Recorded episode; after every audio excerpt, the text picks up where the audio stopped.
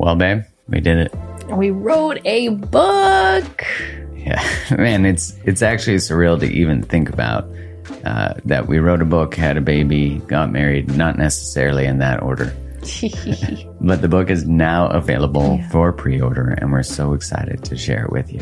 Oh, so looking forward to getting this book into your hands, to be in dialogue and conversation with all of you as we continue to liberate love from old imprints and codependent dynamics that keep us small, stuck, and stagnant. Yeah, you know, no matter your relationship status, this book walks you through what shaped you, why do you do what you do in relationship.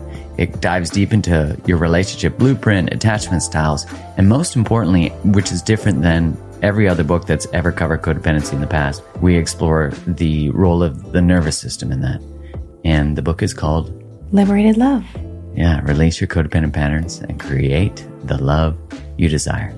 Go to createthelove.com slash liberated love to order your copy now. That's createthelove.com slash liberated love and get that pre-order in and you'll be able to get a free download of a meditation we created and a workbook that goes along with it. Much love and appreciation for your support. Much love. Thank you. So we need to get out of this, oh my God, the problem's so big, someone else is going to handle it. No, someone else isn't going to handle it. We drive the narrative. Hi, I'm Mark Groves. I'm a human connection specialist and founder of Create the Love.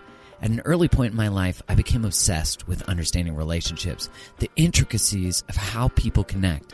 And through this exploration, I have created a life and a business dedicated to learning out loud and exploring how we interact with each other and the world. This podcast brings the world's top thought leaders, spiritual luminaries, physicians, scientists, researchers, best selling authors, and health and wellness experts under one roof to discuss the good, the bad, the messy, and of course, the beautiful parts of the human experience. Welcome to the Mark Groves Podcast. I can't wait to dive in with you. All right, I'm super excited to have next guest, Darin Olien, who is a New York Times bestseller, the book Superlife, as well as the co host of Emmy Award winning documentary series on Netflix, Down to Earth, with uh, the beautiful Zac Efron. And you, I also was learning about the nut that you have, the Barukas nut. Did I say that right? Yeah. Yeah, you nailed it. Yeah, the Barukas, uh, very special, special nut on so many different levels. So I had to had to when you discover things like that, you just like I knew I needed to bring that to the world. Well, I'm so excited to get into it with you. I mean, clearly you've lived a life of substantial adventure. And I was listening to another podcast you were on, and you were saying, like, you know, I never, when it came to the documentary, like, I never wanted to sort of do anything with a celebrity, but uh, you know, this opportunity came along. So maybe you could speak to that because I'm sure a lot of people know you from that. That show did so incredibly well and and seemed to really speak to the passion that you have for discovering ways that we can become more healthy and and things that we can do with the earth and with food. So maybe we could start there. Yeah, you know that that was a very serendipitous coming together. I think it it it really started when you know, 15 plus years running around the globe, superfood hunting, then that quickly becomes more than just finding the food. It becomes cultural, it becomes indigenous, it becomes learning, it becomes environmental. So, seeing all of that stuff over the last several years, there's always been this kind of looming thing of people asking that should be a show, you should you know bring that out. People should know what's going on. And so i kind of was like okay yeah and i in and out of some production meetings over the course of a decade and nothing really clicked or you know ironically it was like yeah let's bring a celebrity in and i was kind of like nah uh, not really. Um, mm. and so as things matured and as i learned you know the the superfood although still a muse in my life was just that it was it, the impetus of learning and of traveling and seeing and exploring and um, humbly kind of being in very off the grid scenarios. Um, and then so I started writing down like what would a show be like if I really wanted to do something from more than just superfood hunting. And and so I started writing that down. I started sketching that out. Not a month later, um, after I was on one of the several times I was on Rich Roll podcast, Rich had reached out to me. He had a mutual friend that knew Zac, and he said, "Hey, is it okay I give uh, your number to Zac?" And and I was like, "Sure." You know, it's like I wasn't, you know, wasn't expecting anything, and so and then I forgot about it, and then I got this random kind of text message from Zac at a certain point, and and he seemed, you know, initially very genuine and so we had lunch uh, and just sat for hours kind of talking about all the stuff from health and nutrition and environment and and it was really it was not looking for it wasn't even we weren't talking about a tv show at all like it, eh, he wasn't coming to me for a show i wasn't going to him for a show it was just getting to know and and then it was kind of in the course of conversation it was you know, you know, what else you doing and what else you got going on? And I brought up this idea of a show and it kind of just stopped him in his tracks from what I saw. And he was like, wait, we could travel, we could learn, we could get into these areas. And I was like, yeah. And, and so that show was, you know, so dreamy. Yeah, from from obviously, eh, eh, you know, health and the environment is eh, an individual health and the health of the world it's it, we're one this is one organism and you know so so for me let, let's talk about you know what's out there in terms of growing food and how to live and clean water and and all the complexities of that quantum and uh, entangled element uh, and and and blue zones and all of these things. So he just kind of blew away, and then he reached back out to me after that conversation. He said, "I got this show." That on Netflix that I don't want to do. We shot a pilot. It kind of sucked. And so we just changed the whole idea of this kind of sitting existing show and we just changed it all and he brought me in obviously and that started kind of this lightning in a bottle of us coming together and um, you know asking some good questions and highlighting some good people and and being out in the world and showing what's possible and not trying to be experts per se but more of just a, a journey of letting people come through. And and and Zac uh, certainly became an incredible confidant of travel where he really was learning so much along the way. And of course I did too. You can't you can't know it all. So anyway that's that's that's how it kind of innocently and serendipitously happened. That's so cool. I'm curious what have you noticed in your travels in the search for superfoods? But I, so i have two questions. One in your travels what have you noticed from a community based perspective how people live, where they achieve these levels of health? Also, what led you to want to do this? To like, what sends someone on a search? I mean, I get that, you know, we might want to go to Australia, where, you know, and go check it out. But like, you're on a mission and you have been on a mission for a long time. You could tell it comes from like a deep seated, passionate place. You know, to answer that question, I, I'm I'm a blue collar kind of dude. And, you know, yeah, I went to school and college and everything else and wet my whistle with physiology and nutrition. But it was really when I saw foods, supplements, those kind of systems failing from what I saw. Like, wh- why are these ingredients that don't need to be in a product? And why do, why are they claiming something when there's nothing there in terms of what the food is or what it could have been is not there anymore so i was kind of frustrated as a person that that cared about health and it was kind of this light bulb where i was like well let me see if i can put something together that kind of fits in this modern day world that we're we're certainly lacking these nutrients we're lacking the the strength of what the food used to be uh, we're being annihilated kind of in a certain sense on all the chemicals that were being created so we're stressed on levels that you're not even cognitively aware of which led me to that fatal convenience mm-hmm. side of what i talk about in my podcast and i'm currently writing a deeper book on that but uh, it, it, was all of that li- uh, kind of light bulbs of just like, well, I want to find some stuff functionally, even before functional food wasn't even a term. I just like, let's see what's going on. And from kind of a, a you know, Minnesota background, and my father, you know, worked and and taught as a professor um, economics and business practices with farmers out of the University of Minnesota.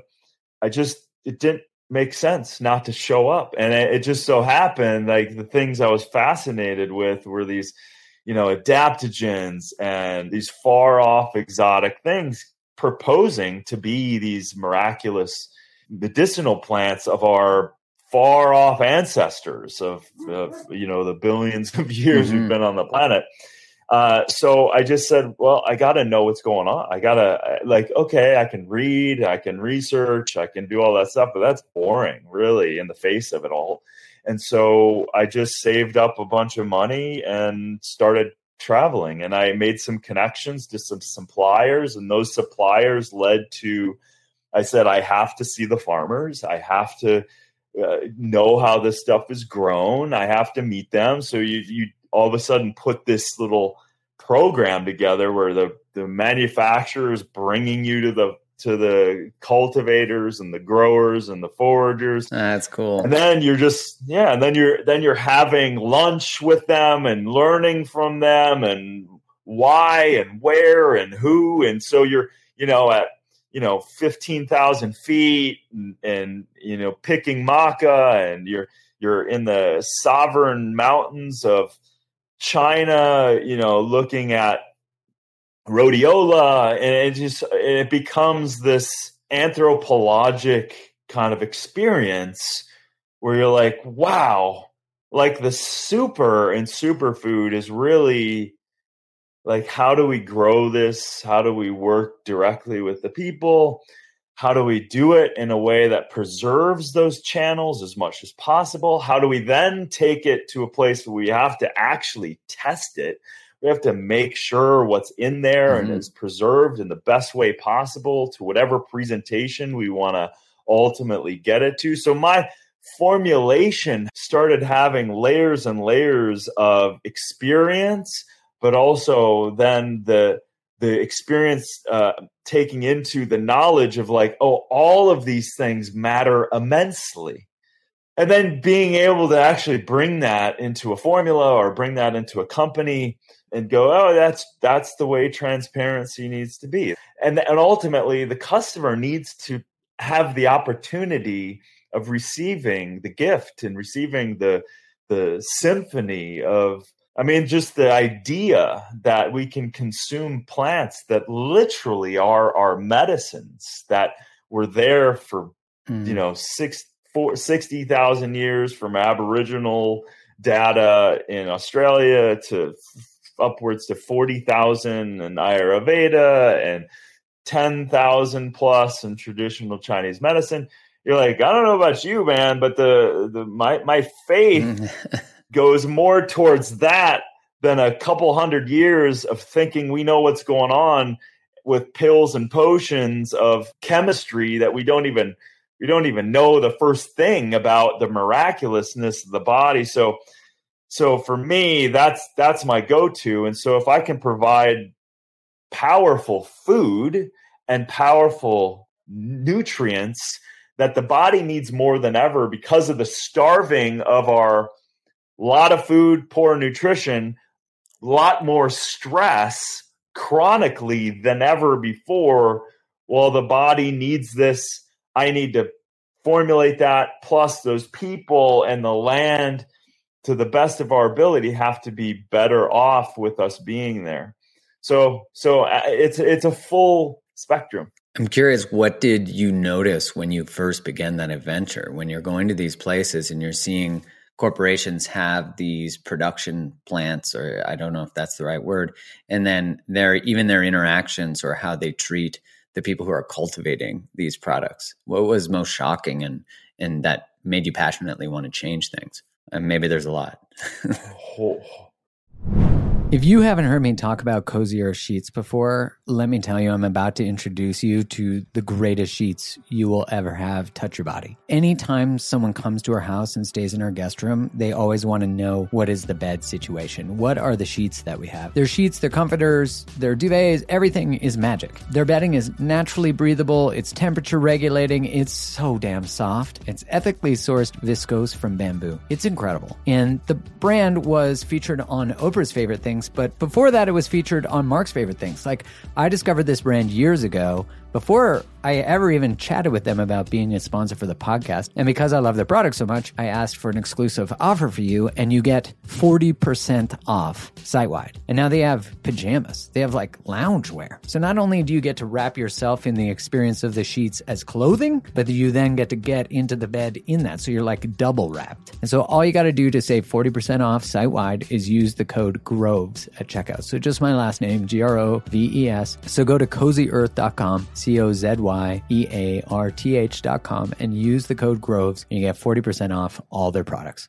Uh, shocking is definitely a word that we can use very appropriately. When you realize that in a lot of situations, I was at the supplier that was supplying many companies, and I'm sitting there going, this is a horrible situation, meaning that the people aren't being taken care of the the facility in a, this far off land is dirty and doesn't have the the cleanliness that is necessary. The production of quality is definitely not there. And i don't even know how the hell this is even happening but i'm staring at a supplier who's supplying companies i know. And i'm just going what the hell right? So more often not being you know this white male that shows up you get this weird scenario where uh, you have money you're gonna give us money in some way and we're gonna do some sort of trade. However there's been other people like you that have screwed us up. There's been people promising stuff and then leaving and we have then food or you know medicinal plants in the ground and then no one came to they promised to buy it and they didn't come to buy it. And then the farmer was you know vulnerably left there. So so scenario after scenario and land after land and and country after country almost every time there was this hurdle I needed to overcome, this trust that I needed to build in order for us to even have something worth something. So you became, you know, hundreds of hours of sitting with indigenous people and sitting with the elders or sitting with the person, the president of a cooperative, whatever it is, you had to kind of show up in that way and then also with that how are you processing it? How are you growing it? How are are we up to date on standards and that will work? And so you have to marry that whole world into this company corporation back in the US or wherever and they all they want is they want to create this great product and then you're kind of coming in going okay well here's the real story. Here's the real marketing. Here's the real transparency. That's the way i uh, i always would approach it. And so the shocking more of that shock was like you guys don't know where your product's from. You don't know how it's grown. You don't know how the people are being treated. You don't know the quality. Yeah you're testing some stuff but you don't know what you're missing by the way it's being handled uh, and you don't know the real story. You don't know how this could affect the lives in a positive way, how important this is. Uh, you know, so there, there's so much that was kind of embedded in me as a result it was actually like, yeah, I'd find a food, but it was actually most important that the environment was taken care of, the people were taken care of, which, which by the way, the Barukas story became so important to me. Of course, the nut was like the most delicious nut I had literally, if I didn't even own the company, I would say the same thing too. It's literally the most delicious nut I've ever tasted. So, so for me as a formulator, I was like, well, you've always got a kind of a, a barrier of taste with people who've never had some of these plants or whatever. And this was like, no, this tastes something like they're going to feel like they want it. Mm-hmm. And at the same time, the other parts of the important story was the Cerrado, the savanna of Brazil, that was being destroyed from factory farming faster than any landmass known on the planet that being decimated. So I was like, whoa. So now it became very important to to preserve this very important tree that produced these nuts. And why I say important is because it was a nitrogen fixer to the plants around it. It tapped the water source so it could survive in the drought that was there. And then the Cerrado is a stabilizer of the Amazon. So it, it, you know, this ecosystem was super important. So like we could provide an economy that wasn't existing and create stability so that they wouldn't have to, you know, sell their land uh, and we could create a, a trade that was consistent. And all of those things became so important to then have an incredibly tasting food that were connected to transparency of great nutrition, supporting the indigenous people, and planting trees and providing stability in the Cerrado again. So that was a culmination of everything that I could possibly talk about and all of these stuff that was like, oh, wow, we can do this. It's not easy, but we can do this we can bring it all together, all the thing you're passionate about, and then the. I haven't actually had a barukas nut. I can't wait to try one because if you say it's delicious, I mean, oh, I we'll pretty send, much love. I'll send you a whole. Every, I'll send yeah. you a whole care package for sure.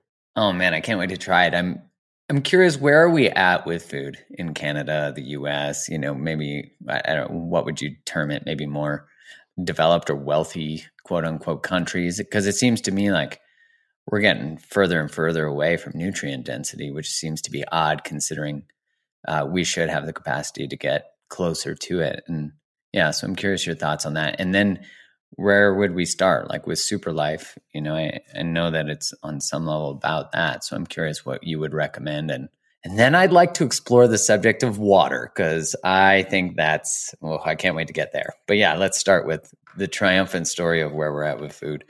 Yeah, I mean, where we're at with food is we've divorced nature.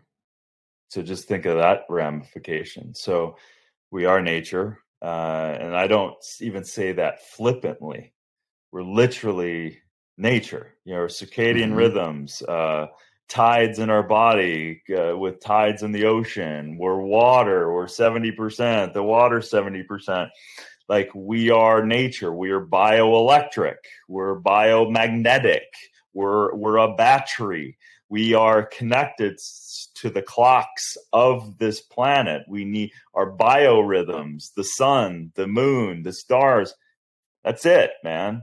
So by creating ultra processed food, you're taking what was once food. Sometimes you're not even taking food and you're just creating it from chemicals and yellow number fives and ultra preservatives so it lasts forever all of this stuff, there's no symbiosis with that. So you have to have a consequence.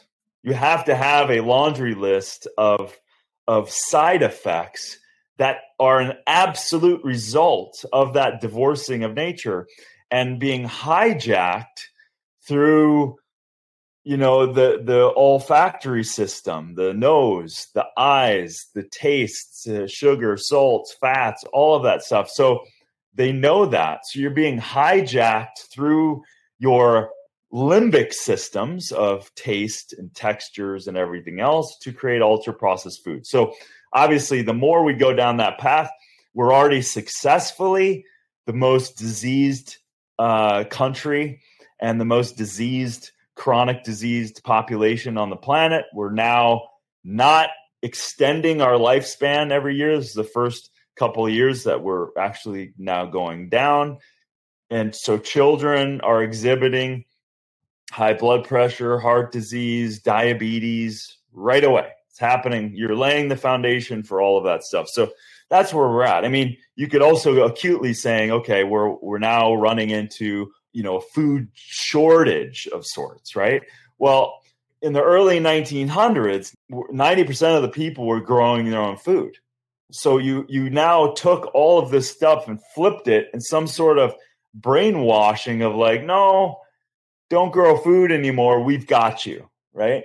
And so so now yeah. a few percent of people, the the few farmers that are left are producing majority of food and now they've also been hijacked from their natural ways because now they've bought into this idea some of them obviously have bought into this idea of chemical agriculture and we've got away mm-hmm. from regeneration. We've gotten away from the cycles of nature. We've gotten away from the indigenous incas. We've gotten away from the indigenous aboriginals. We've gotten away from the indigenous native americans. We've gotten away from these natural cycles and how to grow it. And the truth is we can go back to that and their yields will increase. Our nutrient density will increase our soils will come back uh, and replenish. So your water, your water uh, sequestering goes up by thousands of percent. You need less and less water if you have more and more nutrient density and and mycelium and protozoa and fungi in the soils. Then you have stronger plants, which means less herbicides and pesticides. You know, you just go down the list, and I could keep going on for about a week with that kind of stuff.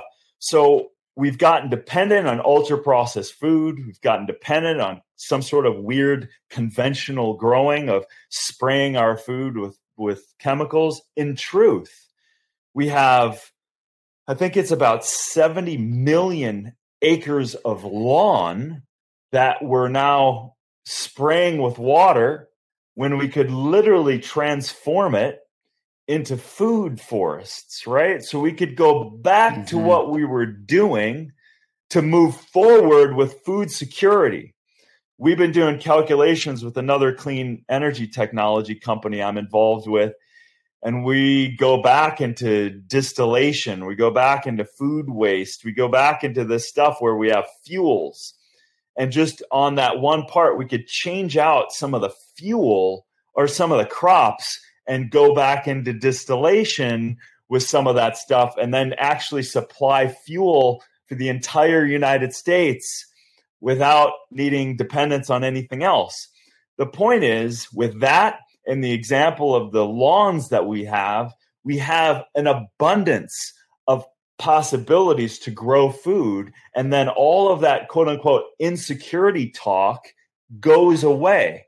You know, during the pandemic, if they wanted people to have money and and oh we gotta you know we got the stimulus checks you know the best thing to do in that scenario from my perspective one of the best things to do is figure out where people live what they can grow and send them seeds overnight your food insecurity right. goes away and people start garnering their and gaining their sovereignty back and their freshness of food and nutrient value instantly goes up. So they're taking their vitamins from the earth, from where they should have been getting it. And now the diseases that have plagued us start to go bye bye because literally it's food first. So we have to take, we have to go all the way back to move forward. And it's so, such a common sense thing that the fact that there's any argument whatsoever is just ridiculous.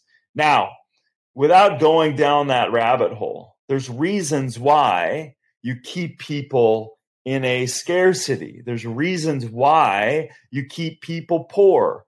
There's reasons why. So, listen, I'm not here to make people wrong, but let's understand the mechanisms of the wheels that we've bought into and face them, look at them squarely, and go, okay, well, that's crazy.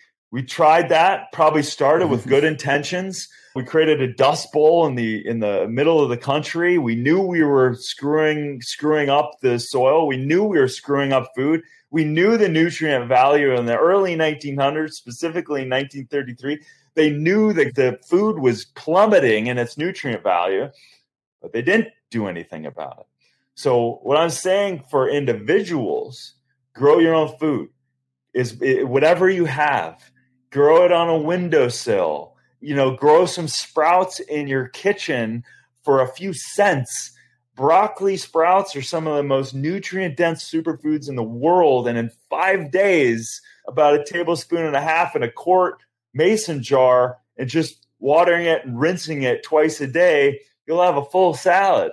You know, if you line up a few of those things, you could have a salad every day for about 25 cents, right? So we need to get out of this, oh my God, the, the problem's so big, someone else is going to handle it no, someone else isn't going to handle it.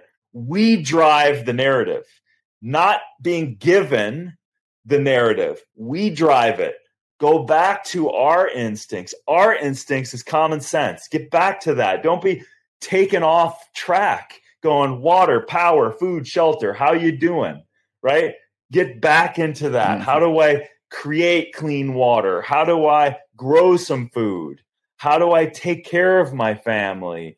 These are the types of what kind of power systems could we look at and generate? So there's all kinds of opportunity. There's no waste in the world. There's no waste. It's just a lack of understanding or a lack of a failed system that's in place that needs to be upgraded or changed. So all of this stuff, I look at it as go, okay, sometimes it's hard to face stuff just like even a tough relationship conversation with a spouse or a loved one, we have to face this stuff, not making people wrong, but face it, look at it so that we can take it out of the dark closet and rearrange it and then set it up so that we can win. Man, that invitation back to sovereignty in terms of growing food. I've been thinking a lot about that lately and moving towards that, you know, feeling that when you don't have a dependency on, you know, for the quality, but also for the food on your grocery stores providing, or the, all these, you keep hearing the fear narratives that there'll be a food scarcity. And then at the same time, you hear this other conversation about, and we don't need to get into any, you know, depth on this, but about like uh, some of the world's most wealthy people buying up all the farmland and then this cultivation of narrative. We could all just eat beyond beef burgers. And you know, I I just had a conversation recently on the podcast about this, and I'm just curious your thoughts because I was saying, and I might be totally wrong, and so that's why I want to hear it. I was just saying, like, it's so crazy to me that humans have this arrogance that we think we can create food in a lab that's more nutritionally nutritiously dense than the food we can that the earth grows that that it provides. Like the idea that some guy in a sweater vest can all of a sudden solve all these issues and call it beef and make it smell like it. And I'm sure for people who are starving, those types of solutions are immediately, you know, can take care of something. But what you're saying is we don't have to even be there. We could teach people how to do that. So I'm curious your thoughts on on that. Yeah, I mean it's pretty simple. I mean, again, it's a divorcing of nature like we've got a better mm-hmm. solution. Mm. You're so addicted to an hamburger that we got to build it in a lab from inflammatory foods and additives right. and, and ingredients. Like, no. I mean, listen, I'm a plant based guy, uh, and I'm definitely not on board with frankenfoods, right? It's like, why would you do that? I mean, listen, when I eat my big bowl of fruit and I throw dates and strawberries and fresh food, I'm like, oh my God, it is so good. right? The, the candy, the nectar of life is, is imbued in it. And, and yes, we get to have food orgasms by tasting it and enjoying it. and like, you don't need to do any of that crap.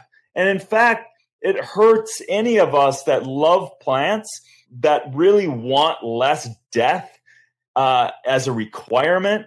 I know I'm not in a delusion that I expect everyone not to eat meat. I just want people to eat better food. I want people to eat better and more nutritional plants. And like it's on them, man. If they want to kill an animal, if they want to eat flesh of another being that's dead, hey, that's not my choice. That's your choice. I don't care. Like, of course I care and the life of everything, but it's not on me to decide what you want to eat. So I have many friends that are, you know, they're not maybe personal, personal friends, but they're friends and they're carnivores. Like they're smart oh, enough oh, like not to ask me diet? questions. yeah. They're they're smart enough not yeah. to ask me questions, and I'm smart enough not to ask because it's listen, if they if they want to genuinely ask a question that is looking to do something different, then of course we're going to have that conversation. You know, so you know these extremes of stuff is just also insane. Not to open up that Pandora's box, but the point is that life has been here. Let's follow her nature because she will provide. If you don't think that that take one seed, if I take one tomato seed and I plant it in my greenhouse, you know how many tomatoes I get from one seed? It's a miracle.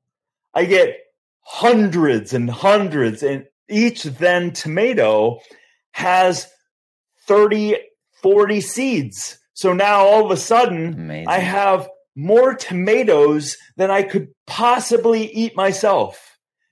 Why, if you look at the yields of nature, why wouldn't you do anything other than support the soil, support the plants doing their thing, and then support localization of that immobilization of people doing that. So the answers are here already. And it, and it is not centralized, I promise you. It is decentralized in us just doing our thing and going back to what we know is our common sense radar. And so all of that, and you walk away feeling empowered, feeling in one, feeling, you know, talking to your plants. They know that that helps the plants. Like you just become in this ecosystem that we've desperately tried to divorce ourselves from, right? We we have done it. We've successfully put ourselves in cubicles and square buildings and taken our feet off of the ground and became fearful of the sun that generates all of life. And we've bought into this shit, right? And it's like, come on, like, wake up and start gaining and garnering the power of nature herself that is in you. And if you just acknowledge her, her seed will proliferate inside of you. So that's that's what I want to get back to. Like, I, I don't give a shit what these governments are saying from food shortages and all of that stuff. I work with people that want to start just getting back into those things, and everyone can understand that. Everyone. The only ones that are trying to spin us off of this is some weird ass guy or girl or person in an office that's so disconnected from nature, I'm not listening to them. They don't know anything about the natural laws of nature. So, not interested. They don't have anything for me. They do have fear, and I'm not interested in that fear. So, you know, we have to just keep taking our power back in these things that I can do in my home today. And and by doing that, I'm going to be infinitely healthier as a result as well. Is there anything on top of starting to grow our own food and really start to, like you said, speak to our plants, get back in touch with nature, discover that nature is within us, reconnect with her, with the feminine, right? Like that return. And I'm curious, is there anything else that you're like, okay, here's a cut? Because your your invitation, which is an invitation that I love because it's true relationally too.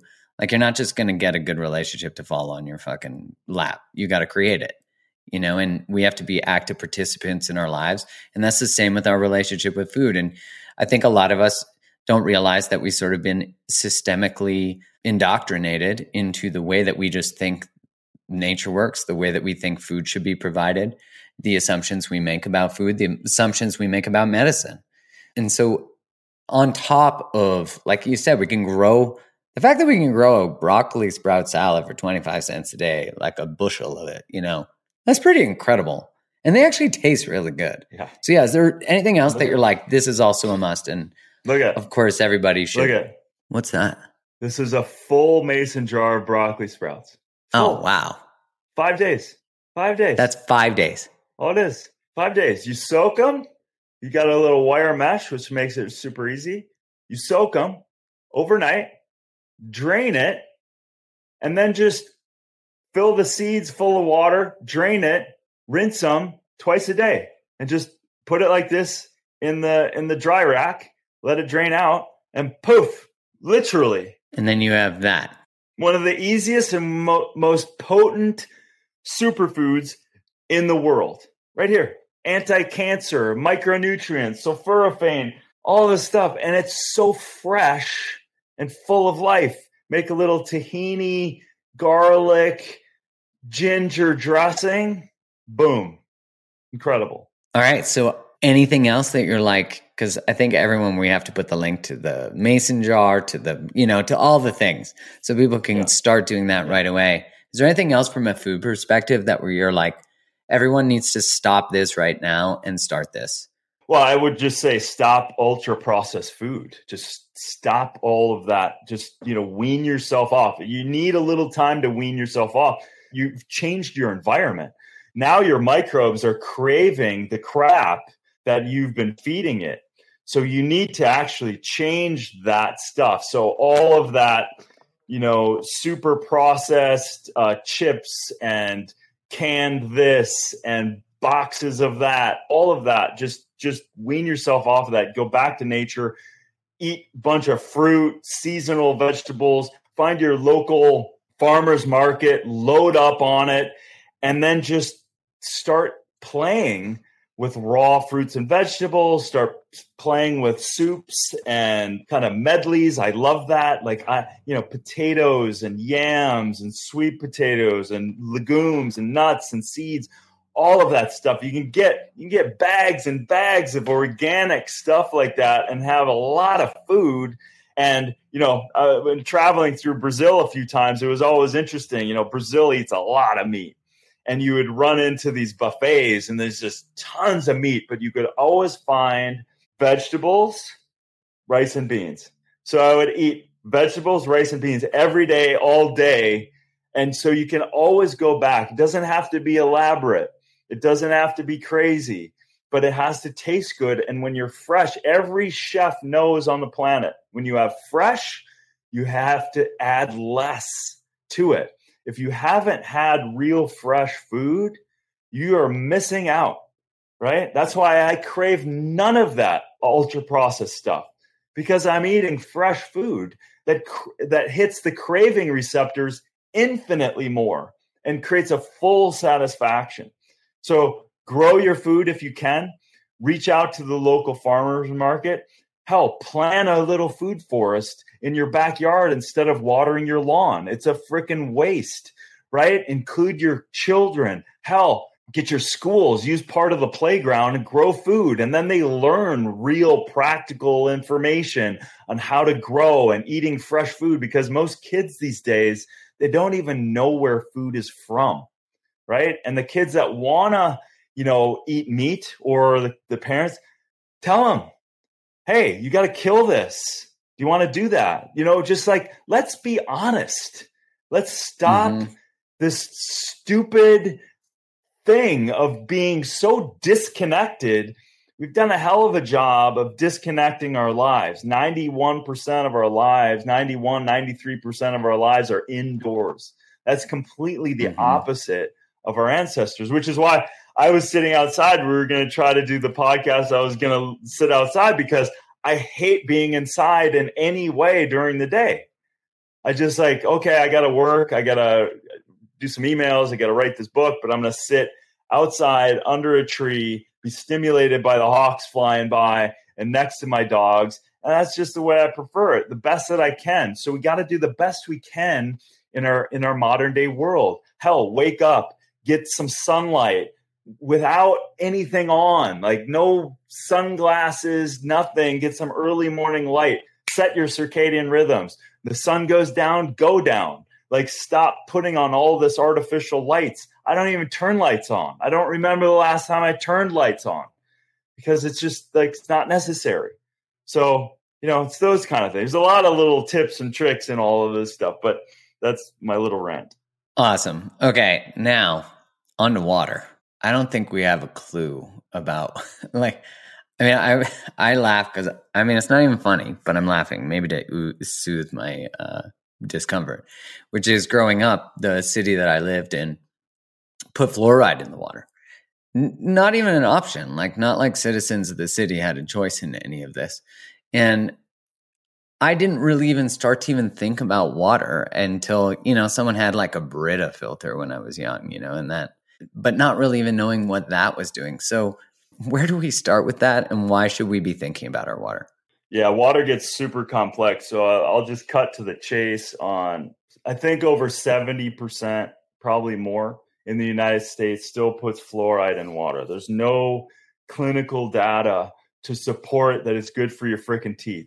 It's a neurotoxin, right? So it is not good for you. It is not good to drink in. And also, it's not good for children. It's not good for anyone there's no functional benefit to fluoride in your water. So that's already insane. So you ask yourself, why the hell would they be putting it in our water? First off, are you acting as a functional doctor for us now, government? No. Right, right. Take the fluoride out of my water.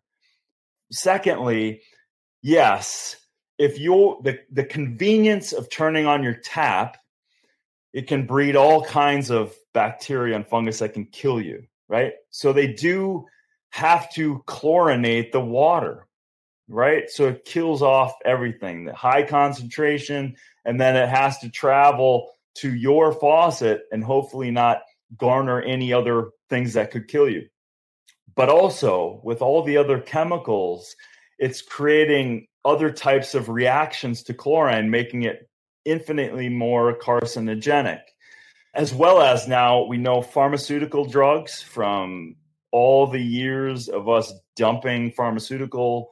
So that no, that's showing up BPAs, estrogens from plastics, uh, pesticides and herbicides, all this stuff. Hell, we know what went on in Flint, Michigan. So the, the truth is you can't trust, you can't see it, but believe me, there's a lot of total dissolved solids in that water that you don't want to be taking. So you have to filter. Unless you have your own spring that you've tested and it's clean and clear, that's obviously ideal. Most people don't have that. So reverse osmosis, which allows for nothing to go through it and allows to get all those unwanted total dissolved solids or distillation. Vaporize it, comes back and condenses again. Now, don't drink that water alone. You've just made a vacuum. Keep in mind, we said earlier, we're bioelectric. We're, we've got 70 trillion batteries of cells. We are electric. We need electrolytes, right? We need calcium, magnesium, potassium, sodium. We need these electrolytes in our water naturally it comes in with the fruits and vegetables. So, you know, watermelon and and muskmelon and all these, you know, every fruit has structure. I'm not even going to get into structure water. It's going to take a whole too much time, but it has a simulative water with natural electrolytes and other compounds, obviously, if it's in the fruit. So you can get hydrated from that. However, going back to the distillation and reverse osmosis, you've created a vacuum of a lack of electrolytes. So you need to add electrolytes back in because, again, you're not getting it directly from nature. We don't have that accessibility most of. So you either add Himalayan crystal salt, fulvic minerals. So I have, there's a great company called BLK. They've got a great dropper of fulvic minerals. These are ancient plant minerals. And the reason why Himalayan salt or fulvic minerals or any type of there's some sea minerals as long as you're giving those electrolytes getting back in now you could put sodium bicarbonate, you could increase the pH. That's not what I'm talking about. Electrolytes are in an angstrom size form that allows for hydration to go in the cell. And then it pushes elements that it needs to detox out of the cell. But the most important thing is hydration needed to think on a cellular level, which is why I'm saying the particular electrolytes to add back in because those are the small size. Think of the cell and having the right size electrolytes. You can find all kinds of vitamin and mineral specific mineral compounds that you could take in a pill and they're too big for the cell right? No one knows that. They're not talking about the the, the correct size and size matters in this case. They, they have to go in and out of the cell for hydration to happen. So so so that's a really important thing. So when you distill it and reverse osmosis, you just add, you know, a pinch of Himalayan crystal salt, a droplet of BLK or whatever, and now you have clear, clean water with the electrolytes that will increase your hydration. And stay away from plastics and all of that other stuff, which is a whole nother, you know, neutering, endocrine disruption, gnarly problem that we have with plastics and our food and water. I know that if we were to get into structured water, that's probably a whole other podcast episode. So we can skip that for the moment. But I'm definitely going to have you back on because I feel like we can only scratch this, like the very, very surface of all the decades of work that you've been doing. And I wanted to just close off and finish by chatting about the Barukas nut and just what is in it? What makes it so nutrient dense? Yeah, the the barukas. Keep in mind, barukas is one of the only foods that can scale. That's a wild food. It's collected. It's not grown, right? So it's in the wild.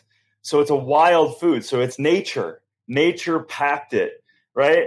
So the cool thing is on the top line, it has got less fat calories than any nut. It's got so lower in calories. It's got a complete protein. Again, everything I'm saying we've tested. We didn't just take information from someone else. We tested. So it's got a complete protein, which is crazy cool in a nut because usually there's some amino acids that lack off. It's got three time on average, three times more fiber than any nut. And now we know Fiber is king.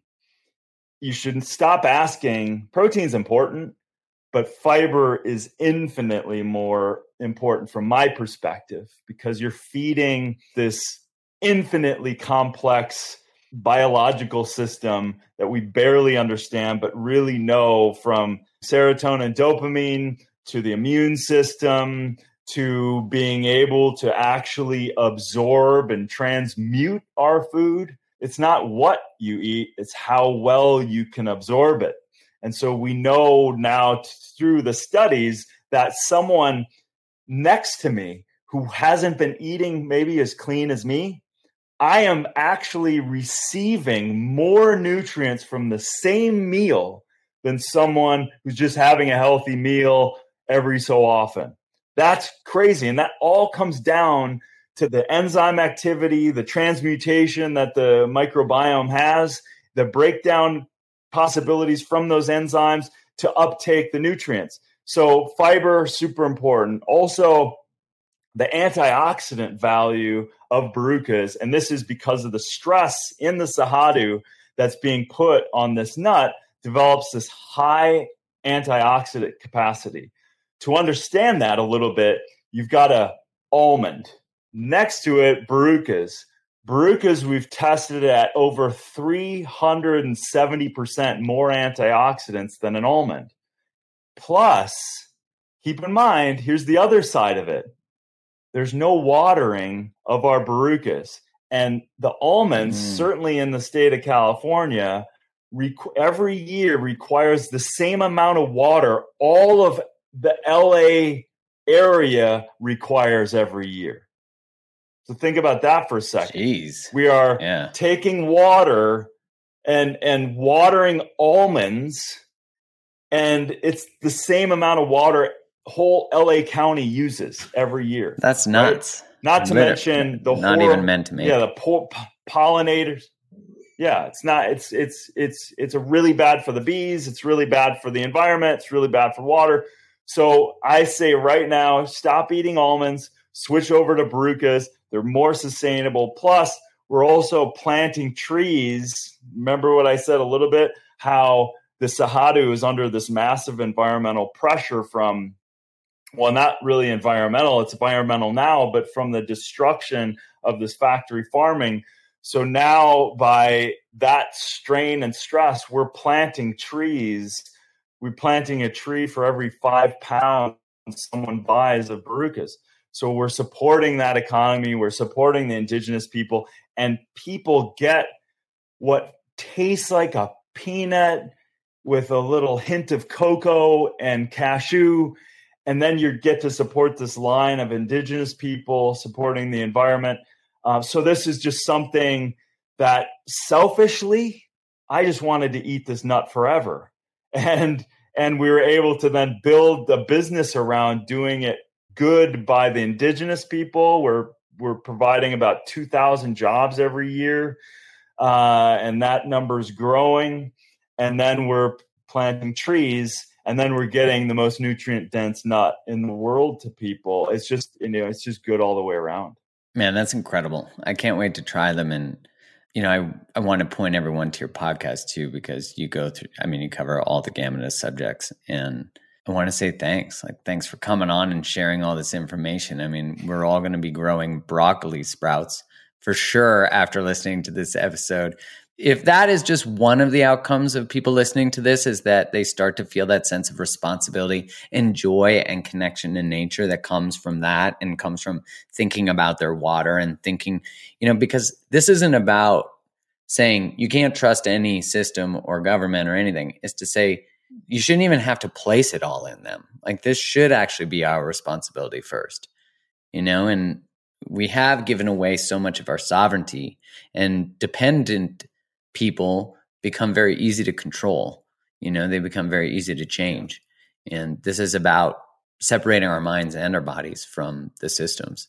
So, Darin, where can people find more of you and, and the Barukas Nut and all that stuff? Yeah, so darinolien.com has a bunch of stuff that I'm doing. Uh, they can sign up for my newsletter. I'm dropping more information there. And then Darin Olien on all social, and then Barukas, B A R U K A S dot com. Learn more of the story. We've got some cool videos up there and try the nut out. It's you will not be disappointed. And we got some cacao covered uh, nuts as well in it. Whoa. What? Okay. Yeah. I'm sold on anything cacao covered. Okay, perfect. Thanks, sir. Thanks for coming. I really appreciate it. Yeah, thanks, brother. It's been a blast. Thanks for your great questions. Thanks so much for tuning in to today's episode. If this episode resonated with you, one of the best ways to support the show is to go subscribe to the podcast so you don't miss any more. Leave a five star review on Apple Podcasts or wherever you listen to it, or share the episode with your community on Instagram or whatever social place you like to hang out. This helps get it into more people's ears, and I'm so grateful for your support always. Thanks again for tuning in. Much love.